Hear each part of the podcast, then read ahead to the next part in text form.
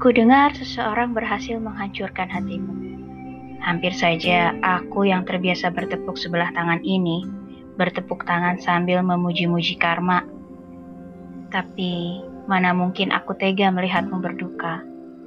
Orang bodoh macam apa yang membiarkanmu terluka? Kau yang ku yakin tercipta saat Tuhan sedang gembira, sebenar-benarnya pantas mendapatkan yang terbaik. Atau jika tidak, izinkanlah aku mencoba memberikan yang terbaik. Kau menangis deras. Katamu, ia pergi meninggalkanmu kedinginan di ujung bumi. Bahkan di saat seperti ini, kau masih berusaha tegar. Kita sama, entah terlalu pintar menyembunyikan perasaan, atau terlalu bodoh untuk menyatakan. Sudahlah, Sesekali tak apa menjadi manusia biasa, wajar untuk terluka, untuk membutuhkan tempat bersandar, untuk tidak baik-baik saja. Bahkan orang terkuat di muka bumi pun pernah berkabung. Sembuh itu butuh waktu, bukan paksaan. Saat semua tidak berjalan semestinya, kita bisa mengangkat tangan untuk menyerah atau mengangkat tangan untuk berdoa. Kuharap kau memilih yang kedua.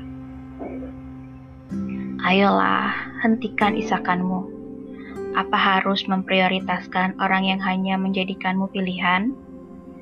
Kau bukan pilihan ganda, dia bukan jawaban.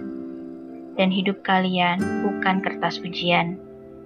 Bukan rezeki dia, tapi rezekimu untuk kelak dapat seseorang yang bisa memprioritaskanmu. Yang tidak punya hati jangan dimasukkan ke dalam hati. Yang tidak punya perasaan jangan dibawa perasaan. Yang main-main tidak perlu dianggap serius. Kalau kau sedang rapuh, simpan sejenak hatimu. Biarkan proses dalam waktu menyembuhkan.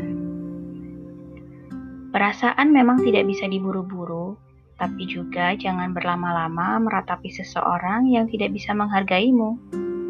Dekatkan dirimu pada orang-orang yang membuatmu bahagia. Merekalah yang harus kau jaga, yang lainnya hanya menumpang lewat. Jadi, sebelum menoleh lagi ke belakang, pastikan kau lihat seseorang yang menantimu di depan. Mengenang masa lalu bukan berarti harus mengulang. Kalau dia tidak bisa menghargai kesempatan baik yang kau beri, Beri dirimu sendiri kesempatan untuk mendapatkan kisah yang lebih baik. Karena yang benar-benar peduli akan menghentikan air matamu jatuh, bukan membuat air matamu jatuh.